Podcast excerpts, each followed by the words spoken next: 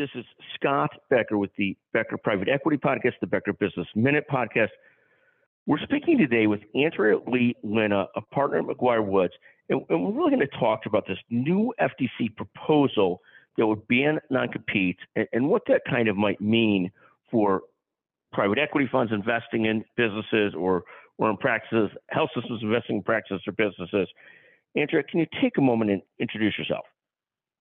Yeah, sure. Well, thanks, Scott. Um, like you mentioned, I work with digital health companies really across, across the spectrum in the legal space. So, on mergers and acquisitions, regulatory compliance, um, data privacy, and so work with them on like their telehealth programs, the remote patient monitoring, wearables, um, HIPAA, healthcare IT. And so I'm based in McGuire Woods, Chicago office and help lead our digital health technology and innovation group.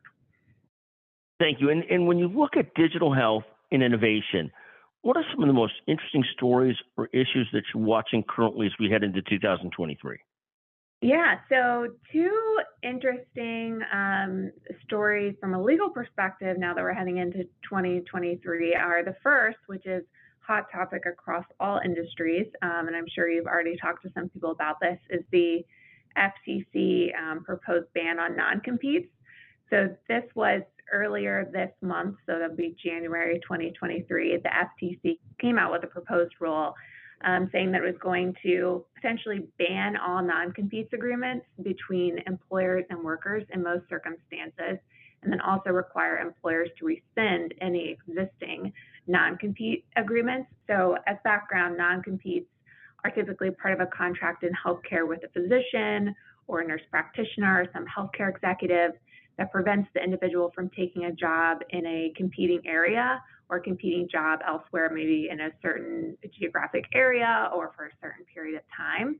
And the idea behind this for the companies is hey, we've provided a lot of resources and capital, and we've trained you, and we've provided you all of this information, and we don't want you to be able to leave and then go take it to our competitors and what they believe is um, unfairly competing against them because you're using their information against them. Um, the FTC is basically saying that that, that isn't right, that um, not fair for most workers, um, and that's prohibiting workers from taking different jobs starting their own businesses, etc.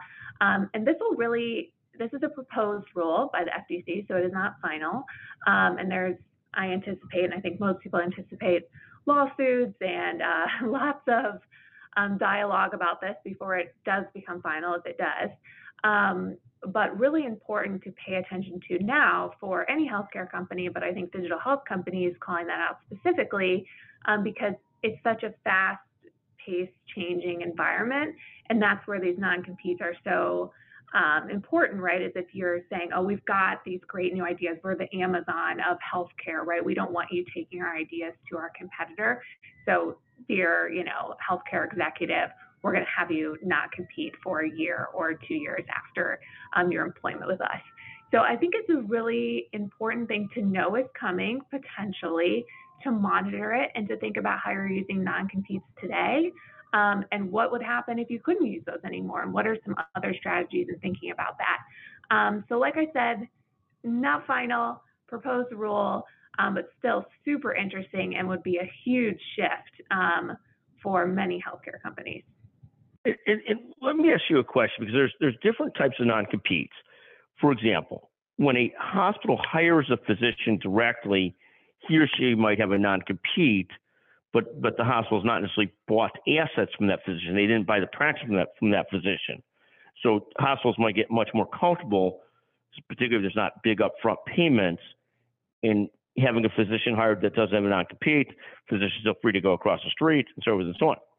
In, in contrast, sometimes physician practices are bought either by a private equity fund or a health system, and then there's a non-compete attached to that acquisition. Typically, there's two kinds of non-compete. You buy the practice, and for three to five years after you bought the practice, the physicians can't practice within a certain radius or mileage area. And, and there's also a second non-compete that that goes with the uh, the employment agreement that says for a couple years after leaving employment or you're leaving employment, the physician can't practice. Similarly, in surgery center partnerships, when a physician invests in a surgery center, typically there's a non-compete that says that physician can't invest in another surgery center within 10, 20 miles or something like that. Mhm. Is there a distinction in the FTC's language so far about employment covenants versus joint venture covenants or acquisition covenants? Or right now it's too early to tell what it means for all these different things? Yeah, I think they have some language in there about they're considering an exception for the acquisition concept if the individual was like a 25% owner, I think, or there was some threshold. We'll see what happens with that. I think the commentary has been, okay, that's great, but that still doesn't necessarily help us if we've got that 25% threshold. And generally, the commentary is the FTC has said in its proposed rule, it was considering, you know, oh, do we want this to only apply to hourly workers or do we want it to apply across the board or et cetera, kind of those different carve outs. So we'll see. I think they did, they have explicitly called that out in the proposed rule. What will be interesting is there's 60 days in order for individuals or companies or um, trade associations or whatnot to make proposals and submit comments on the proposed rule. So I think after that happens, we'll have some really good information on where the pushback is here and maybe some alternative suggestions like you're talking about, like, hey, these are two different worlds when we're talking about employment versus we're talking about you've acquired a company.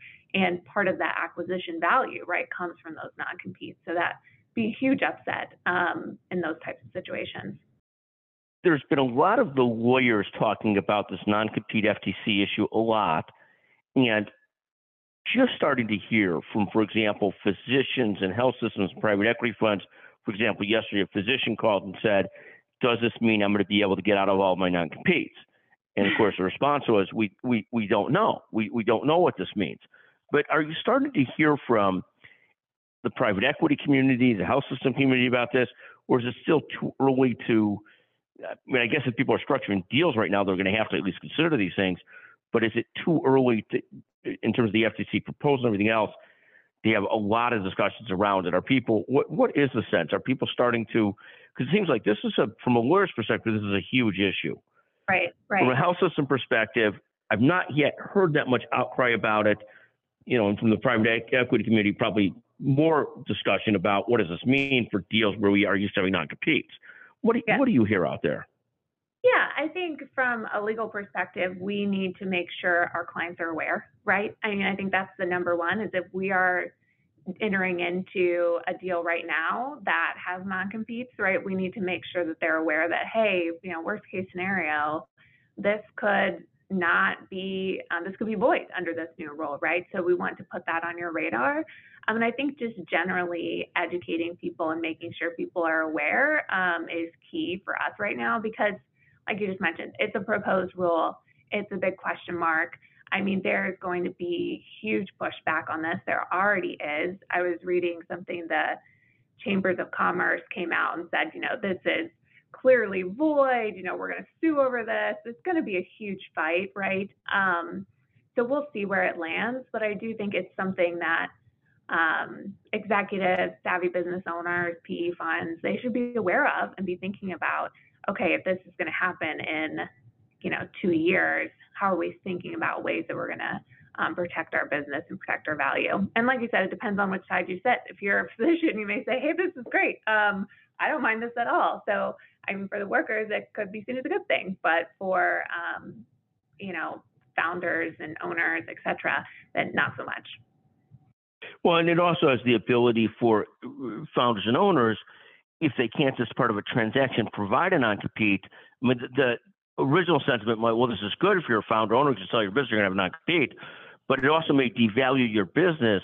Uh-huh. because if somebody can't have comfort that they are going to get a non-compete, they not be, may not be willing to sell it for as to buy it for as much because they're more concerned about you having a business, having a practice, whatever it might be, and then starting a new one because you're not bound by non-compete. So the good news may be bad news in terms of valuation. Is that is that possible too? Yeah, no, that's definitely possible. And I think for all the reasons you're pointing out, I mean, this really turns a lot of the analysis on its head um, because there's such a critical part of these transactions um, and what you're paying for. Like you said, you need to be able to, you're paying a lot of times for that certainty. so yeah, absolutely. Andrea, thank you so much. What a fascinating set of issues. And, and this, this will have real impacts on how people contract, how they do business, how they acquire things, if it actually turns out that you can't include non competes. I know it's too early to tell, but what an interesting, interesting situation. Thank you so much for joining us on the Becker Private Equity Podcast, the Becker Business Minute Podcast. Thank you very much. Yeah, thank you.